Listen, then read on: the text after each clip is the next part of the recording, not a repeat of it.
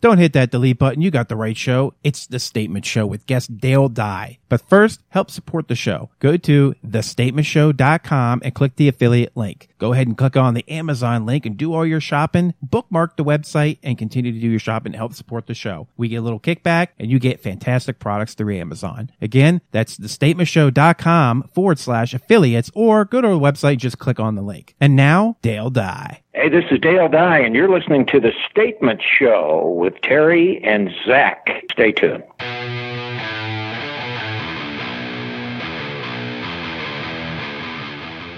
From the Night Shift Crew Studios in the DC metro area, this is The Statement Show.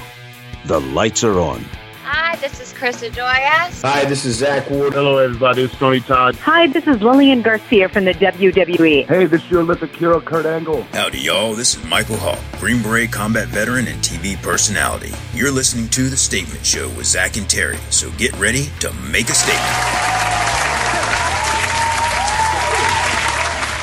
Welcome back to the Statement Show. I'm Terry James. And I'm Zach Chahee, and we are the podcast that fits in no category. Today, we are joined by Captain Dale Dye. Dale is an actor, technical advisor, radio personality, and writer. He's also a retired U.S. Marine Corps officer, decorated Vietnam veteran. His company, Warriors Inc., specializes in training actors in war films to portray their roles realistically. What, you're still not impressed? Okay, how about this? Dale earned three Purple Hearts, which are awarded in the name of the president to those wounded while serving in the military. He starred in a, I don't know, a few small movies you might have heard of called Platoon, Born on the 4th of July, Band of Brothers, and Saving Private Ryan, just to name a few. Dale has worked with the who's who of Hollywood, and today he gets to add our name to his resume. Dale Dye, welcome to the Statement Show. Hey, thanks, guys. I'm I'm glad to put you on the resume, such as it is, and uh, and and thanks thanks for the kind words. I appreciate of it. Of course, man. And you know what? It is an absolute honor to have you on with us. Your your resume speaks for itself. We we Yeah, I think I think my reputation exceeds me, but uh, okay, good. I'm, I'm with you. the only two military people that most people know in the mainstay of all movies is either yourself or Lee Remy. Those are the two. Lee that Ermey. most- Yeah, Remy. So, am I saying that right? Yeah, Ermey. Yeah. What do I Ermey, have to do here? Pay attention. It's Lee Ermey. Lee Ermey. See that Marine Corps is already coming out on him, Zach. You better watch it. man. Yeah, it happens all the time. Shows up like a bad penny. You know, one of those things.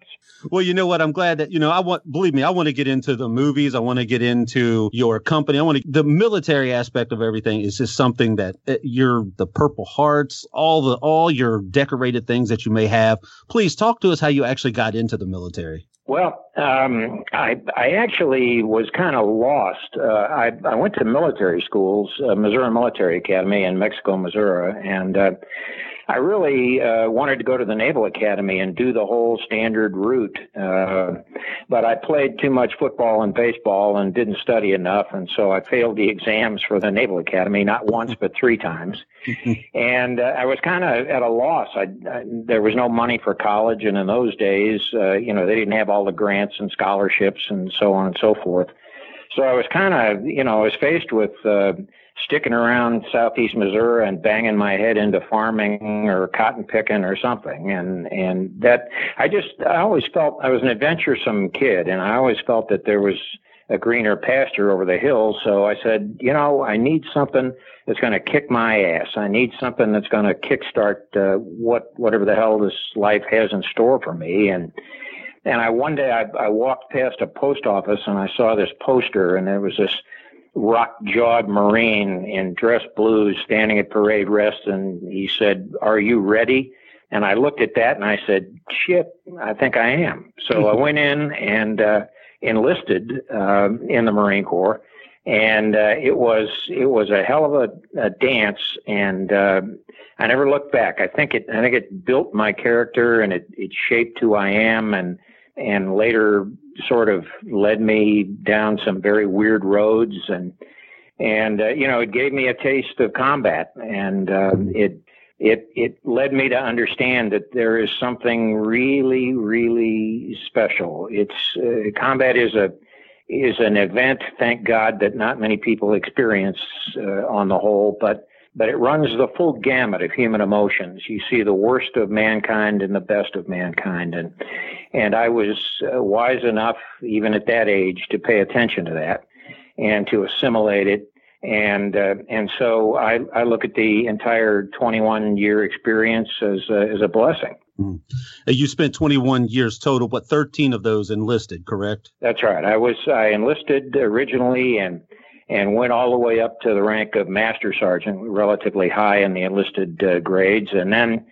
Um, there were people. The Marine Corps was was undergoing a sort of an agony, as were the other services after Vietnam, trying to trying to come up to the all volunteer force and and clean up the ranks and get rid of the Vietnam stink. And and uh, some senior officers came to me and said, "Listen, we need you." To be an officer, we need young guys who have experienced it, who know it, who know it from both ends of the spectrum, uh, to be commissioned. And you know, I said, "Well, okay, whatever you say, coach." And and uh, they sent me to Quantico, and um, I became an officer. And uh, and then finished out my career, um, made it to the rank of captain. Um, had one more uh, kind of quasi combat tour in Beirut, 1982-83, Beirut, Lebanon, um, and then um, I was kind of uh, kind of through with it. What and what did you? That's abrupt, but yeah, no, no, no, no. And what what did you notice as like the major difference between the enlisted versus the commission? Was there a was there a huge difference? Yeah, there was. Um, you know, I had made a lot of friends and and a lot of uh, very close associates uh, as an enlisted guy. Uh, the Marine Corps is a small pond, and and you become a big fish in it if you're any good at it. Um, and so when I was commissioned, I had to sever some of those relationships or change them and that was uh, that was tough. Uh, it was also a matter of of a larger view of leadership. I had to, I had to always look at a bigger picture. What was what was good for the organization, not just what was good for my little small clique. Um, and and leading at that level is is is a real character builder um, if you pay attention and if you try to do it right. Um, and I think I think it it, it emboldens uh, your warrior spirit if you have one of those to begin with, and I did. Um, so it it was uh, it was kind of the the capstone. I think it it taught me how to lead. It taught me how to understand people, how to deal with people, how to how to uh, take them in extremis and train them and and make them understand that they must rely on each other, especially in extremis, and and that all sounds like leadership psychobabble, but uh, there it is, and and that's what I was feeling at the time. That left you absolutely silent, didn't it? yeah, it's a lot to take in. I mean, from the transition to um, when you got out of the military, what made you decide to try to get into Hollywood? Where how did you make that transition? Well, it, it was a kind of a strange deal. I mean, I, I left the military not really planning to, but to tell you a little story, um, when the bombing of the Marine barracks happened in Beirut in October of uh, of uh, 1983, um, I had I had a lot of friends uh, that I had served with there that were lost in that bombing, and and it was totally unnecessary and and we had warned them that something like that was going to happen and politics got in the way of, of tactical decision making and it kind of broke my warrior spirit. It kind of broke my warrior's heart. And i said you know um, i told myself on the day i was commissioned that when the day came that i couldn't look my marines in the BDS eyeballs and tell them follow me it is necessary that we die when that day came then i was i was not fit to lead and so, uh, with that, I decided to retire. Fortunately, I had enough time in to retire rather than just get out. Um, and I was really at a loss of what to do with myself. I mean, I knew that I'd been shot too many times to want to be a cop. Um, and, and, you know, if I'd have been a cubicle rat or a defense contractor, I'd have killed myself in about six months. uh, not that spirit. I'm not that guy. Um, so I began to think about, you know, what what's unique about me? What what do I have that I can bring to the civilian table? And I didn't, frankly, I didn't find much. Uh, but what I did find was that I was a, a, war movie fan. I had seen every military movie there was, I think, um, for obvious reasons. That was my life, mm-hmm. and I wanted to see it portrayed on screen. But the, the common denominator was that those movies mainly just pissed me off. Mm-hmm. And the reason was they didn't reflect who we were, who we really were, how we act, how we talk, how we relate to each other.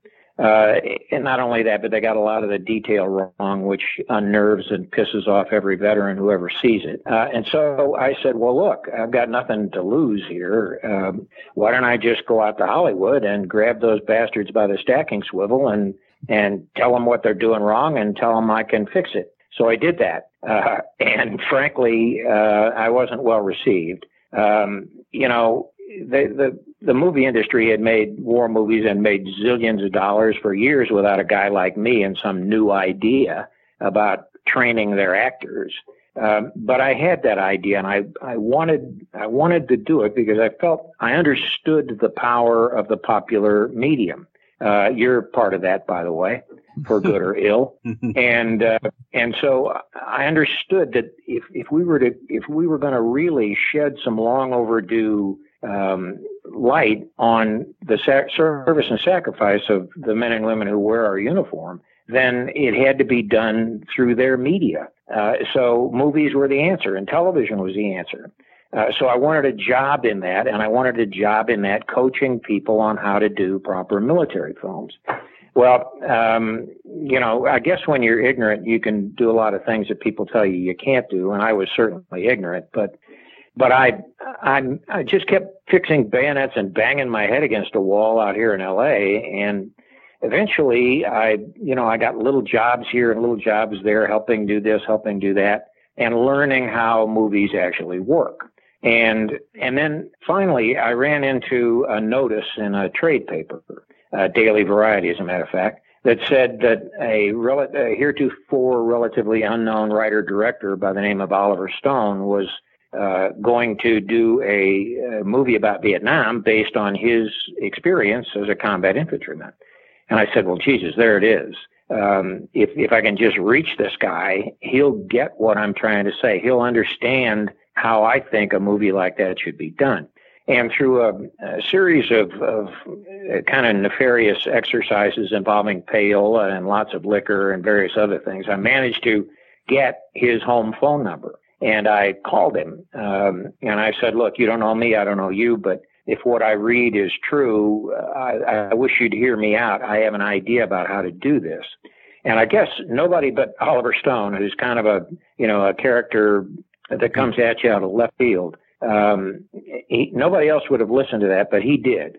And he let me make my pitch. And he said, you know, I think you may have something we need to meet. Uh, we did meet and we talked over my theory and, uh, and his experience and my experience. And he decided to give me 33 actors and let me take them into the mountains and the jungles of the Philippines and train them to be who he and I were when we were 18, 19, and 20. And I did that. And we brought them down out of the mountains after a very, very rugged three week curriculum, um, completely cut off from everything except me. And, uh, and we made this little $5 million film, brought it home and won four Academy Awards and, uh, including Best Picture. And, and Oliver was kind enough to recognize how much I had contributed. And at that point, it was onward and upward. I mean, nothing succeeds in Hollywood like success. Mm. Um, so I, you know, everybody was calling me wanting to do something like Platoon, and they have me on the set and and to train them and to stage the actors, train the actors and stage the combat and that sort of thing. And and that in uh, in way too many words is is how it happened. So when you when when when you had all the actors together and you're doing that little boot camp, you kind of make it sound like that was kind of the first time that they put a group of actors together, did a boot camp. You kind of had an idea of how to do it. Were any of them? Yeah, it were they resistant to well, it or? No. No. Uh, what are you going to resist? But at any rate, uh, I'll, I'll answer that a little bit later. It, look, guys long before me had been listed in credits as, as technical advisors, mm-hmm. but they, they had done it in a sort of a superficial fashion. They taught them how to wear the uniform and, and put the ribbons on the right side and how to carry the weapon and how to wear their gear. And that's fine. Uh, but I, I knew that the real secret, the real heart of it, was living in extremis, living on the edge, and understanding that there is a there is a bond, there is a relationship that forms and that and that that's the real definition of of love, and and and you have to get to that. And nobody was willing to go that deep, was willing to go that far. Well, I was, mm-hmm. um, and I did. Um, but it's it's a very rugged experience. It always was. It always is, and I intend it to be that way.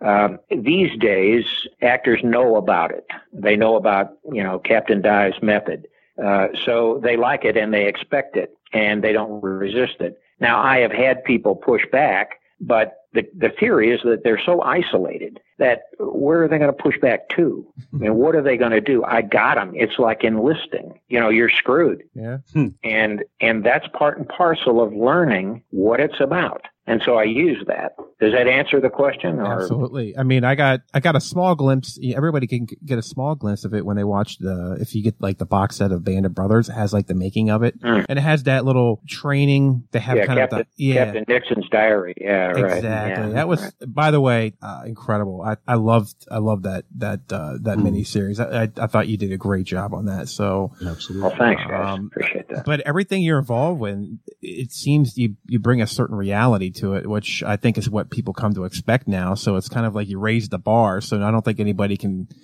Do you, are you like the go-to for most of these? Do you feel, or do you have like other guys you bring into the projects now, and you don't do as much? You kind of pull yourself back a little bit. Well, um, the answer is yeah. I've got a staff of guys. Uh, my executive officer, Mike Stokey, has been with me since we were kids in Vietnam. Mm-hmm. Uh, I've known him for 50 years, and and he's been my number one guy. Um, in Warriors Incorporated uh, ever since we started.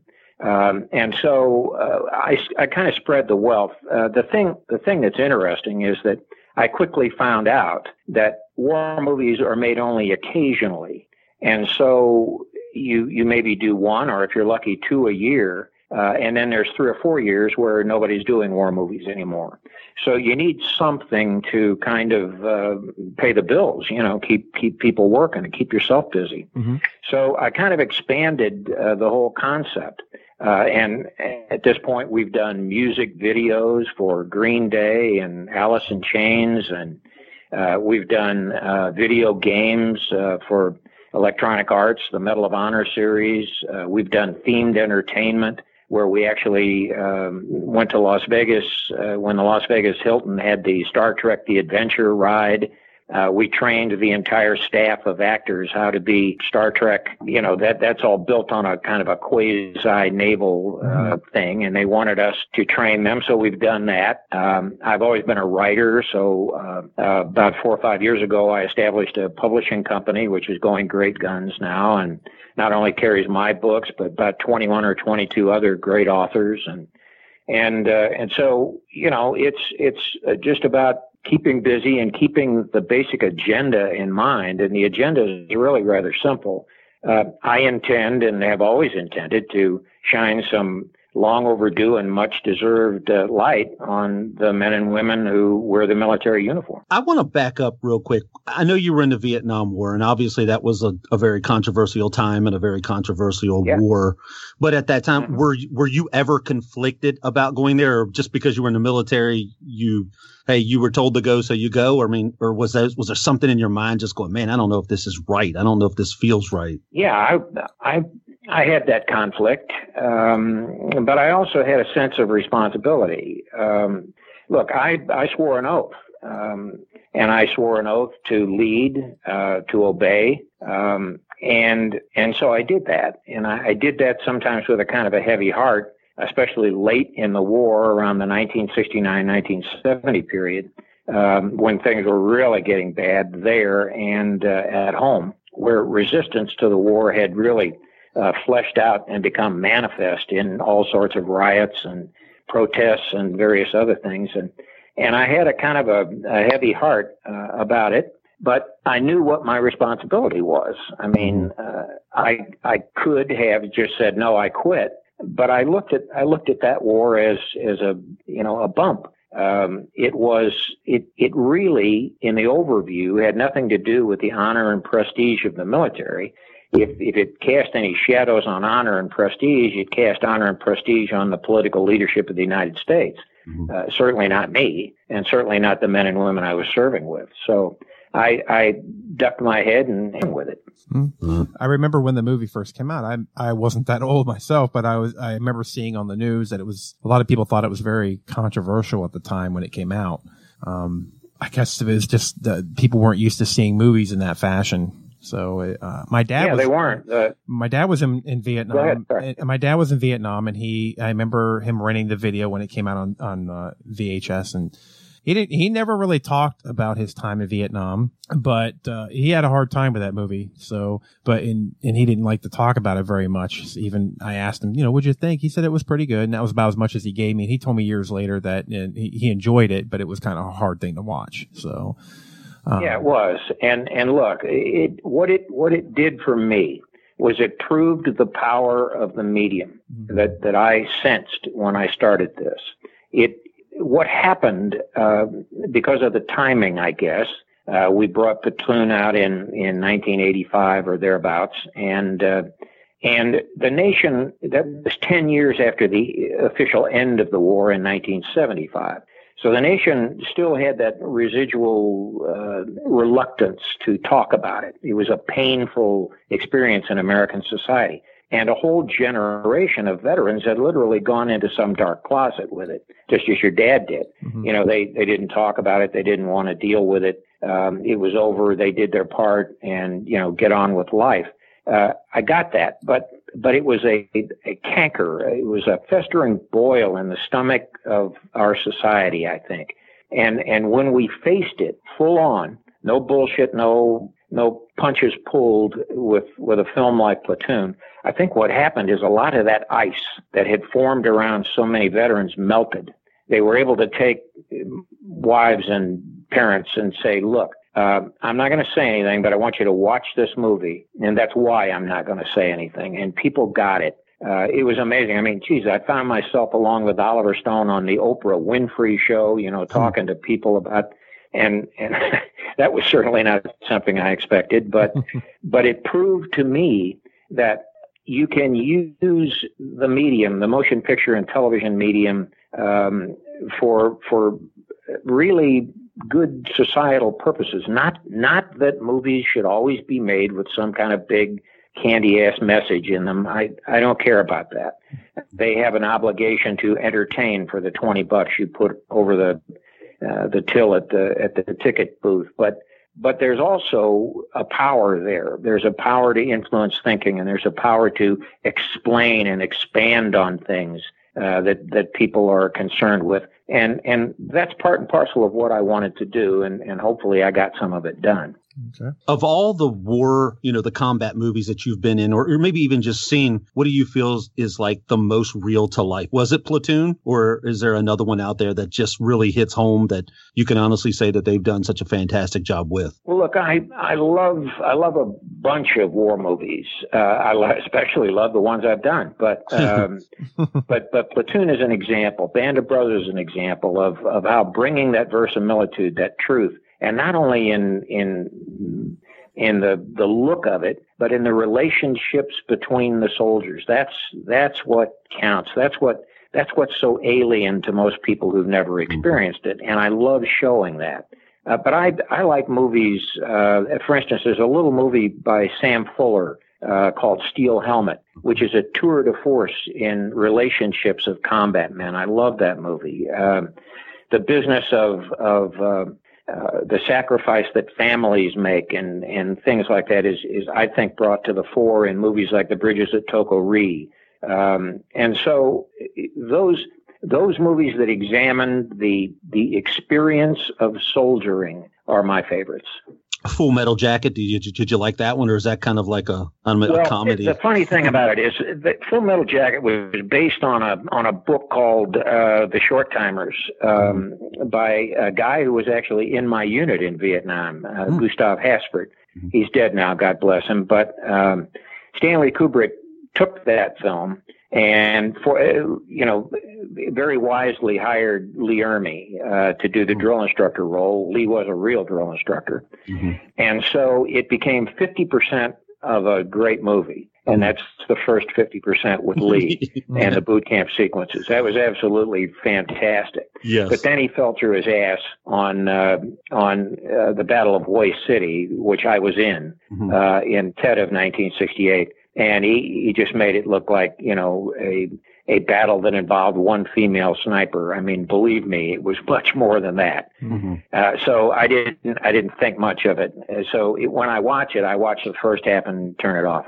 Wow. I gotta agree. Not that Yeah, I'm trying no, to agree. yeah. uh, Most, agree most directly people do, but- yeah. I, Yeah. I, I love the first half of the movie. Um, there's just something about it that seems real. Yeah, But- Lee knocked it right out of the park. It was Right. amazing. Yeah, exactly. When you think when you think um, drill sergeant, his image just pops in your head. That's the only thing you can think of. Yeah, So- it does. Yeah, Yeah. that's his legacy. He's going to live with that for the rest of his life. So. Yeah. I've- We've got to get him on the show. That guy Uh, is so amazing. Yeah, you got to. Yeah, Yeah. he's fun. So uh, a buddy of mine who was in the military, he was in the army. Uh, he he heard we were going to have you on. He he loves your your work and. Uh, he wanted me, he had a couple questions for me he wanted to ask. Sure. So I'm going to throw one out Shoot. to you. He says, we're all excited about your new movie, Citizen Soldiers coming out. He says, I know I am. Without giving away anything, what was it like working on the set? And can you tell us anything we should be excited to see?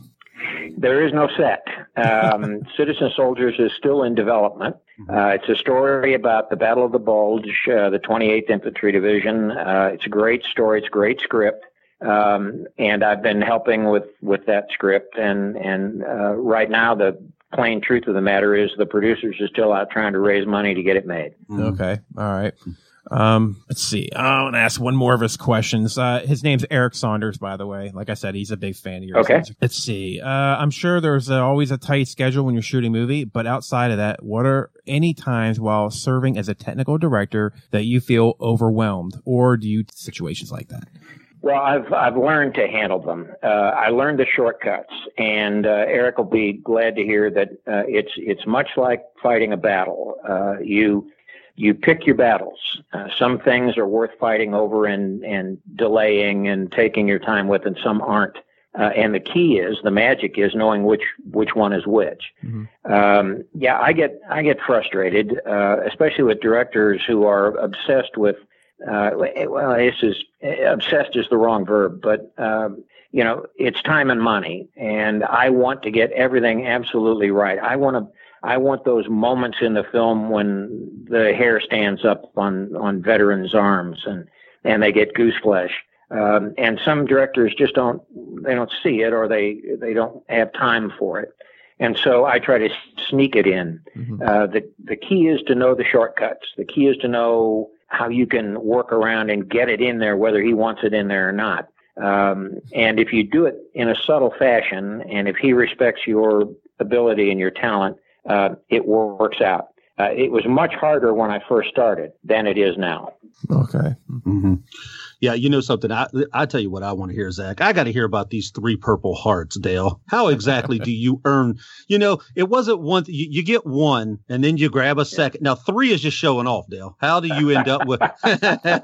how do you end Well, up with you- three Purple Hearts, man? You you have to be the enemy's best target. Uh, you know that's that's the that's the bad guy marksmanship badge. Um, it you know I was I was in a lot of of close combat and. Um, you know, a couple of times I got hit with rounds um, and had to recover. Uh, I was fortunate enough that none of them were so bad that that uh, you know I, I couldn't continue to serve. So it, it was a matter of you know being patched up in a hospital and uh, and then interestingly they would generally say, well, um, you want another job or you want to go back? And of course I said I want to go back because I felt that you know as a as a professional that's where I belonged. I belonged up on the line. Um, so uh, you know, you you get hurt, um, but it's it's all part of part and parcel of the game. I mean, uh, and game is I say that flippantly, but but it's part and parcel of what you're trying to do. Uh, there's pain involved, and the other guy gets a vote. You know, he'll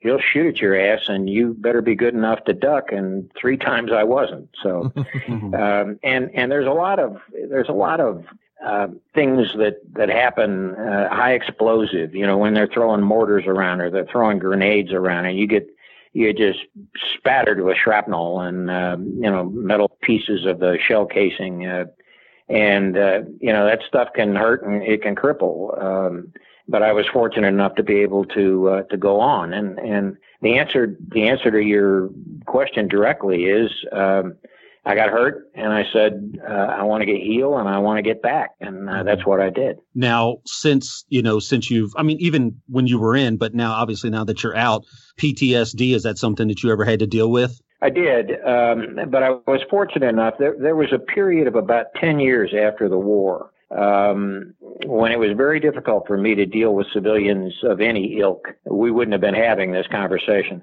I didn't realize at the time it was PTSD um, because, uh, frankly, we didn't know that term. Um, it it was just anger I felt, and uh, and I had to get out of it. I had to shake out of it, and I I eventually did. Um, and now I've come to the I've come to the conclusion that look, um, I I really object to post traumatic stress disease. Uh, it's not a disease. It's it's the natural human reaction to high stress, mm-hmm. life or death situations. And frankly, I think it builds character. Mm-hmm. Um, I think there's way too much tendency on the part of all veterans to cry the poor ass and just say, "Well, uh, woe is me. I've you know, I've been through a traumatic experience, so therefore I'm injured and I'm doomed to be a cripple psychologically for the rest of my life and give me a lot of money. Um, I object to that. And I'm on a soapbox about it lately, um, mm-hmm. which sometimes doesn't make me very popular, but the hell with it. uh, it's what I think, and it's and it's what I'm going to say.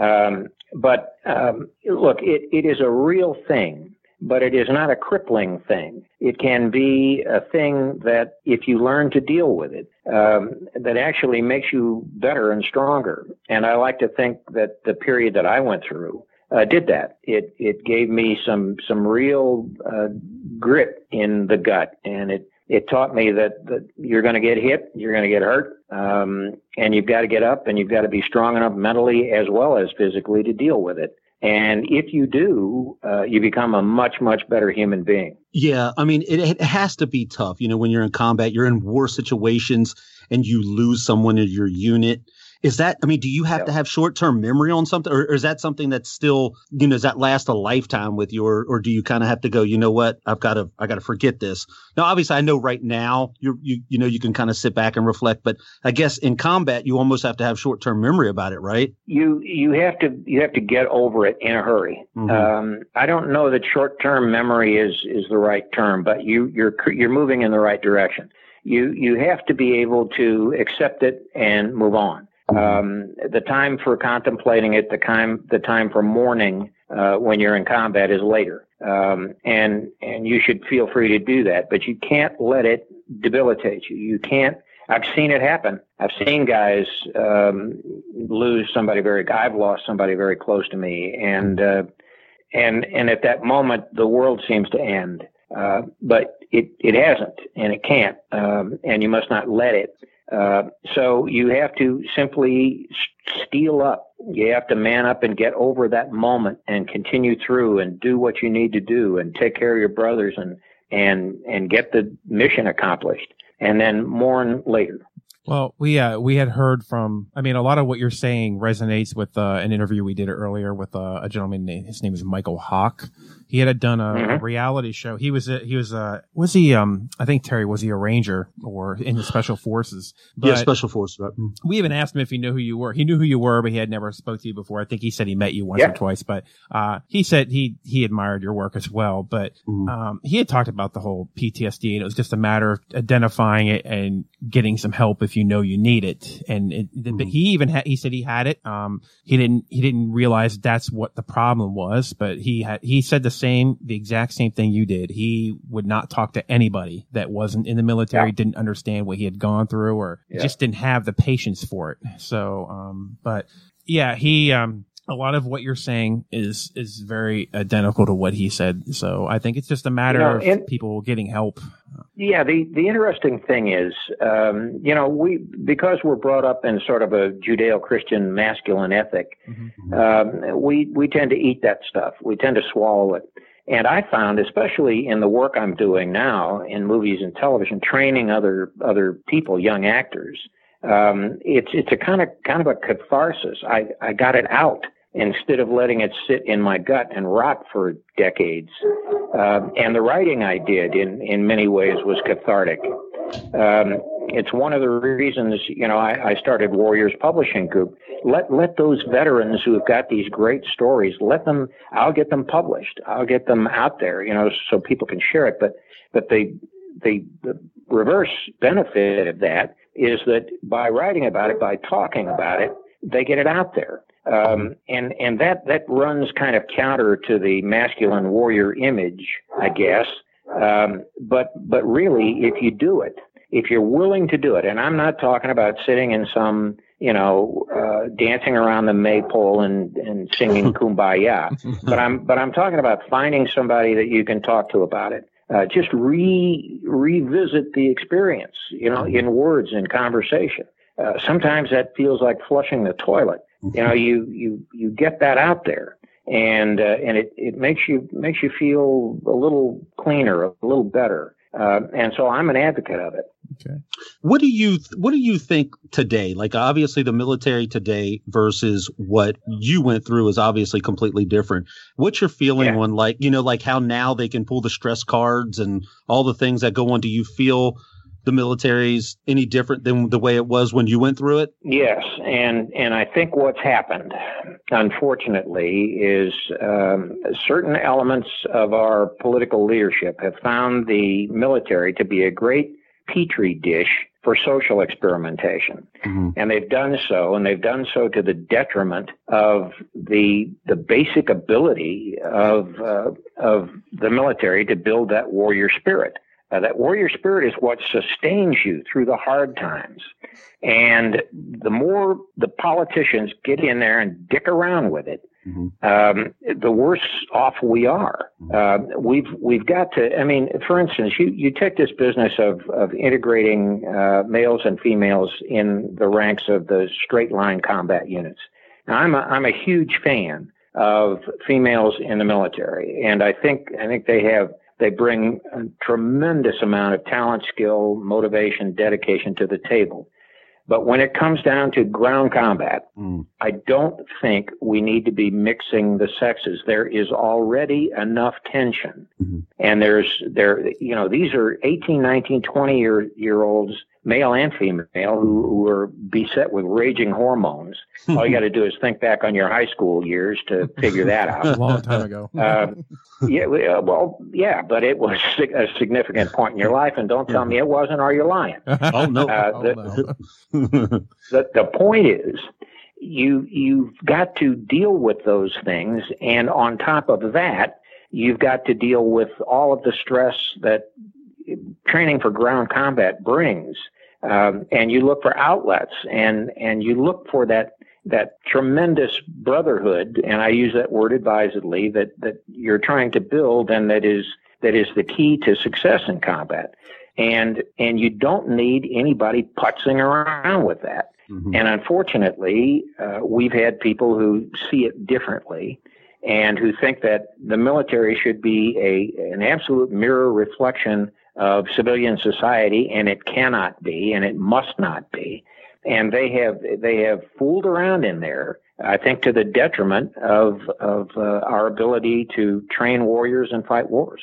Well, on that note, since we're talking about today's military and what's going on today, uh, I did get a question about this, but also I'm kind of curious what your opinion is uh, about what's currently going on with North Korea. Um, and uh, somebody had asked me what they thought maybe you your opinion was on us dropping um, the MOAB as far as do you, do you think that was a message to North Korea or do that was a big ass neon sign pretty much that's what I think too was. but um, you know blink blink blink pay attention um, look I, I, I applaud the current administration for letting the generals do what they need to do, letting the warriors do what they need to do.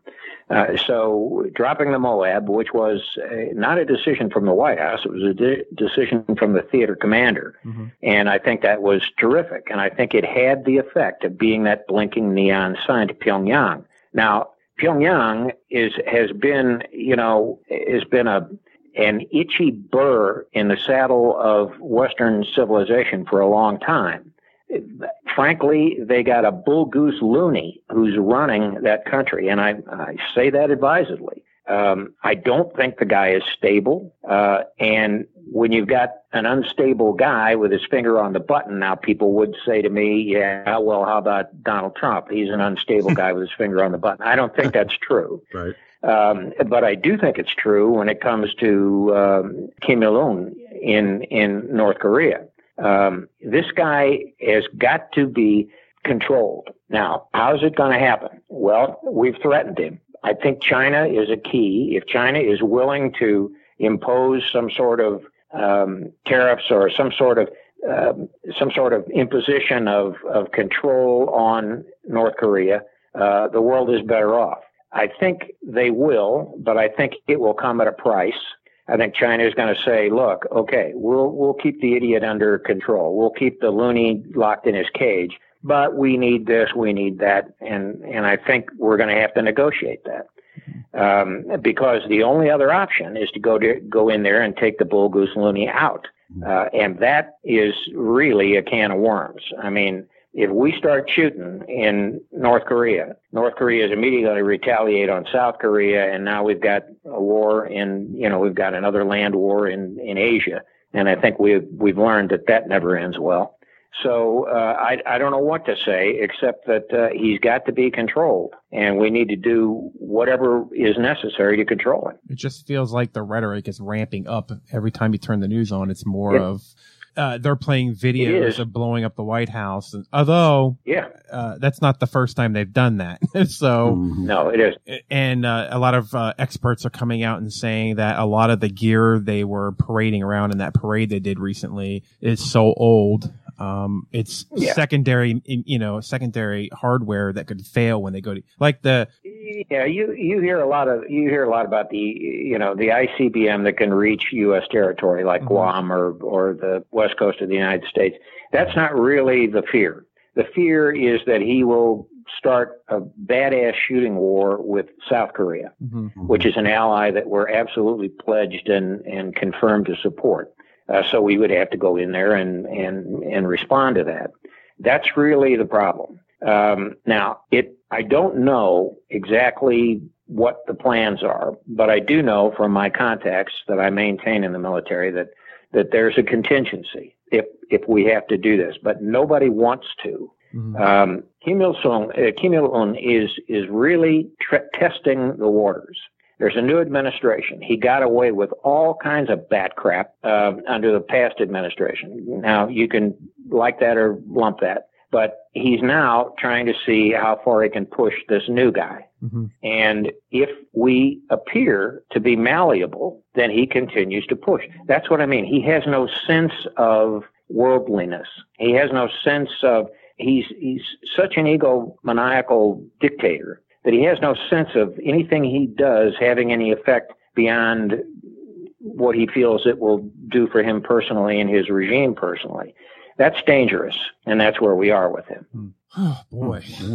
That's a lot. Yeah. Yeah. So I mean, just by just by listening to you, I, I heard you say that that really really wasn't what you thought Trump was about. Do you like Trump? Are you a fan of Trump? Do you think that he's going to be good for the United States, or are you a little nervous of him yet? No, I voted for him, uh, and I'm not nervous yet. I think I think people are people are are being too impatient with him. Mhm. Um, no president under our system can get things done by snapping his fingers. Um, and and he's got a he's got a hostile Congress. He's got a uh, or he has hostile elements in Congress. He has he has uh, I think a hostile press. I don't want to sound like Rush Limbaugh here, but but but I think that it it really remains to be seen. I'm confident that he is at least not of the political ilk. He's the kind of guy that understands from business, and he's had plenty of success in that. Mhm. Uh, he's the kind of guy that understands that if you say you're going to do something, you need to do it. Uh, it probably is going to take him much longer than he would want or the nation would want, but I think he'll get it done. I have that confidence. Mm-hmm. Yeah. Yeah, I feel like um, they asked him. He wouldn't directly answer the question about when they dropped the MOAB, but I, I think the answer, the answer that, uh, like what you just said, I feel personally that that bomb would have been dropped probably years ago, but the, that administration wouldn't allow it. And I feel like Yeah, I now right. Yeah. the decisions were put back into the people who should be making the decisions when it comes to fighting a war, uh, terrorism, and instead of being fought by the politicians, it needs to be fought by the people who know how to, to handle these things and let them make. Yeah, now decisions. now what we've yes, absolutely. And now that now that the, the decision making power is put back in their hands, we have to hope uh, that they, in the ten or twenty years they've used to get to the senior ranks, have not become politicians instead of warriors. Um, and I don't know about that. Um, I think I think there is a generation of senior officers who have had to play politics their entire career. And and I'm hoping that um, you know that that seed that was planted when they started that they are warriors and they are servants of the people and they are defenders of the people uh, will grow and prosper uh, now that they have an opportunity to actually exercise uh, their power, their authority, and their skills. Yeah, absolutely. Dale, I mean, obviously you've given us a ton of time and we greatly appreciate it. Thank you so much. But there was something really quick. I, I, I seen a quote on your website where you said, and I quote, I enjoy taking off the uniform once in a while, especially when I get a chance to do some comedy. Is that true? Is that, is that something, I mean, do you really want to get, would you really like to do the comedy aspect of things? Yeah, I, I absolutely would. Look, I I have this insane sense of humor uh, that's gotten me in trouble more than once, but. Uh, but I love to laugh, and um, and and I get a kick out of silly things, and and I see roles on television every once in a while. I say, "Oh God, I would love to do that. I'd eat that alive." Um, so yeah, I I don't get the get the opportunity very often, but uh, because I think I'm probably the most typecast guy in Hollywood, me and Lee Ermey. But but um, but when I get that shot, I mean, I take it. I you know, it doesn't. They don't even have to pay me. Just let me come in and and do some gags. I mean, I. I I kind of like that, and it's all part of entertaining, which I think is all part of teaching, which is which is the key, the heart and soul of training. And uh, and so I I love to do it, and I wish I had more opportunity. I'm going to give you a little bit of an opportunity right here, Dale, right Yeah.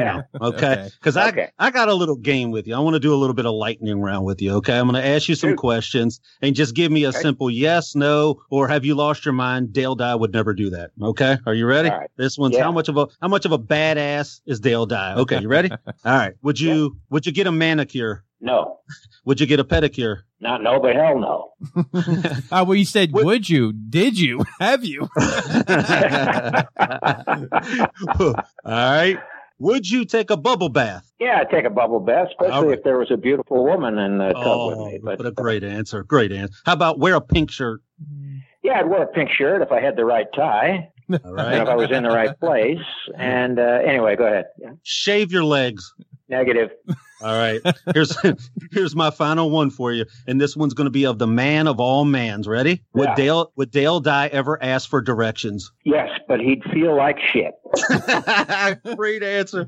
I love it. Dale, man, we want to say thank you for everything. We would have literally, man, we got we got to say thank you for your service in the United States military. Thank you for allowing us to be part of some of the greatest war movies ever and thank you for being a true American hero, Dale. We greatly appreciate every ounce of time you gave to us tonight. Could not be more happier. It's been an honor. Terry, Jack, it's my honor, and thanks very much, guys. You're you're champions, and good luck with the project. Keep rocking. Thank you, sir. Appreciate it. You Have have, a a great one. night. Okay, buddy. I, That I, I don't know about you. Uh, that was That's my hero. Oh man, That man is my hero. just I mean, I, honestly, you didn't hear a lot of us breaking in, um, No, because no. it's like you want to take in everything he's saying. You want to give him a chance to talk, and uh, especially like so serious notes. It's a P, you know, the PTSD. it's Oh, like, hey, you're not gonna really cut somebody off when you're talking that. So, Mhm. but um, And he would take a bubble bath as long as there's a beautiful lady in there. I would too. Of course. So I, I want to throw out there real quick because we didn't have him do it, but I'm going to do it for him. So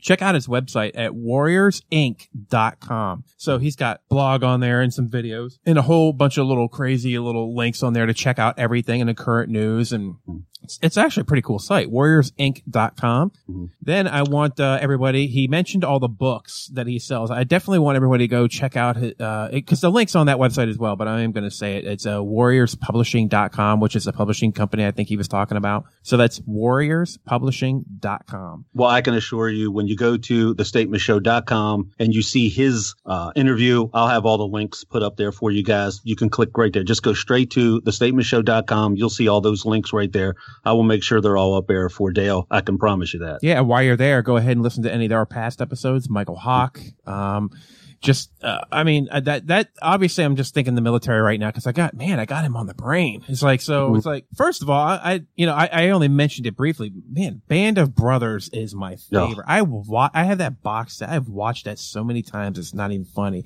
And he yeah. played Colonel Sink, so he's like he's like uh, he's got like a little bit part, uh, and not that it was bit, but you know wasn't huge, but he was he seems to be like in there, kind of woven into all those projects. Now I don't know about some of the other movies he's been all technical advisor on, but I don't know. It's just anybody, you know, I, have had a couple people and they don't right off the bat when you say Dale Dye, everybody knows who I'm talking about. But as soon as you right. show the picture, like, oh, I know him. Oh, him. So, okay. Yeah, yeah, yeah, exactly. So, yep, yep, exactly. but yeah. he's he's he's one cool badass. I love it. so kidding. when you think of people like Dale Dye, it's badass. Mykel Hawke, it's badass. When you think of uh, uh what do you say, Remy?